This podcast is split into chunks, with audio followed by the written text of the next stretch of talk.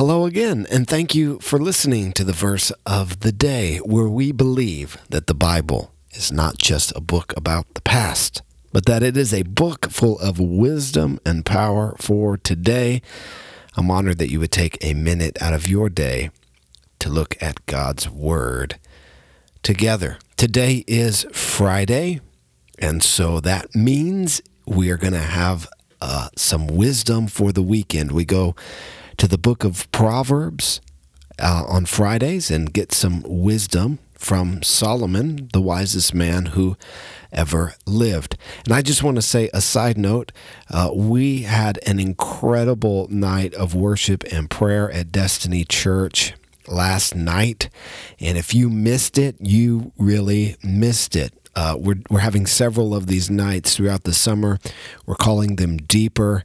We're having one next Thursday at Destiny at 7 o'clock. And we're just waiting on the Lord and allowing the Holy Spirit to move as we worship God together. And it's awesome and it's fun and it's powerful. And so I encourage you to join us next Thursday for our deeper night of worship and prayer.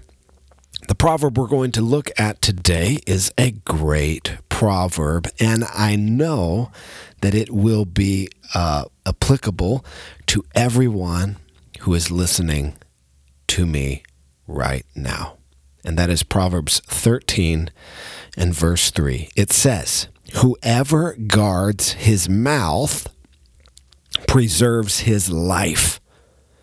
He who opens wide his lips comes to ruin.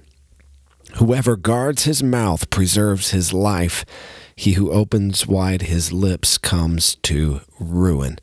Now you might be thinking, didn't didn't we already have a verse from Proverbs about our speech and the words that we say? Haven't we already gone over this? If you've been listening to the verse of the day for a little while, this might sound familiar to you.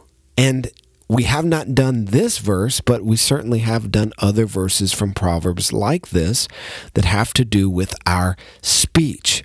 And what Solomon is saying here is hey, if you just go around blabbing everything that comes into your brain without guarding your mouth, it's not going to go well for you. That those who preserve their tongue, who, who are able to uh, guard what is coming out of their mouth, that they prosper.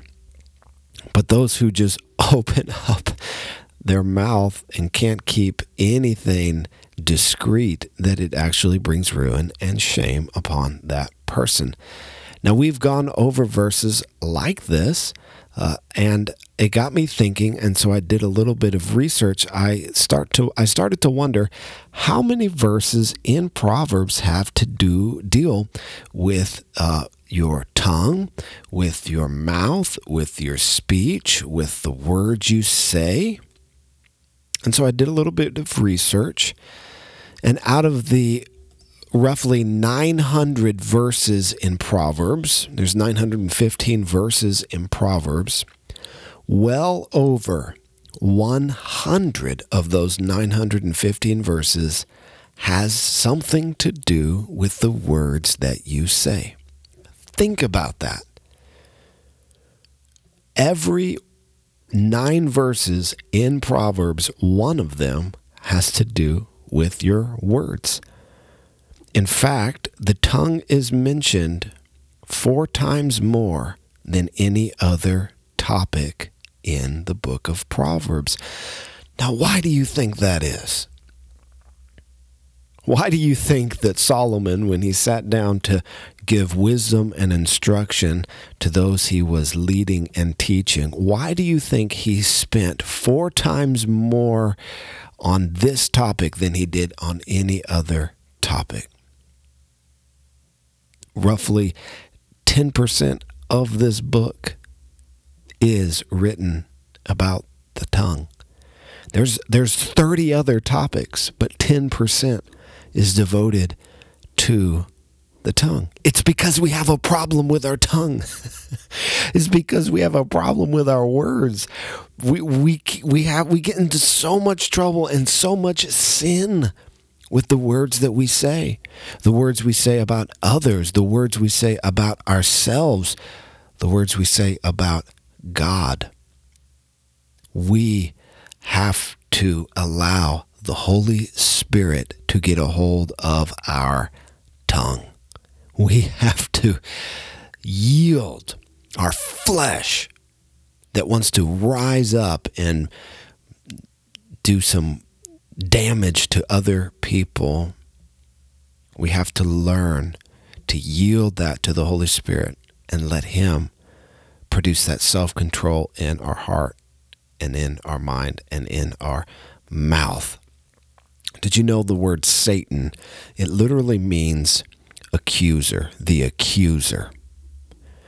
And we know in the book of Revelations that Satan is called the accuser of the brethren. Now, that means that if I walk around speaking against God's people, that I am doing the work of Satan. Yikes. I do not want to be speaking the same words as Satan. God help us all. May God, by His Spirit, enable us and empower us to see people through the eyes of God and to build up and to encourage and to strengthen. And when we do that, we're actually speaking prophetically. The prophetic word is given for comfort, for encouragement, for building up, for strengthening people. And so, if you can come alongside someone and comfort them with your words, if you can come alongside someone and encourage them with your words, you're actually speaking, you're actually building into them the ability that you're actually speaking. It's a prophetic declaration. So, speak God's words, not Satan's words, as you head into this weekend. Thank you for listening today. I hope that this has blessed you. I love you and I'm praying for you. And I know that if you're walking with Jesus, your best days are ahead.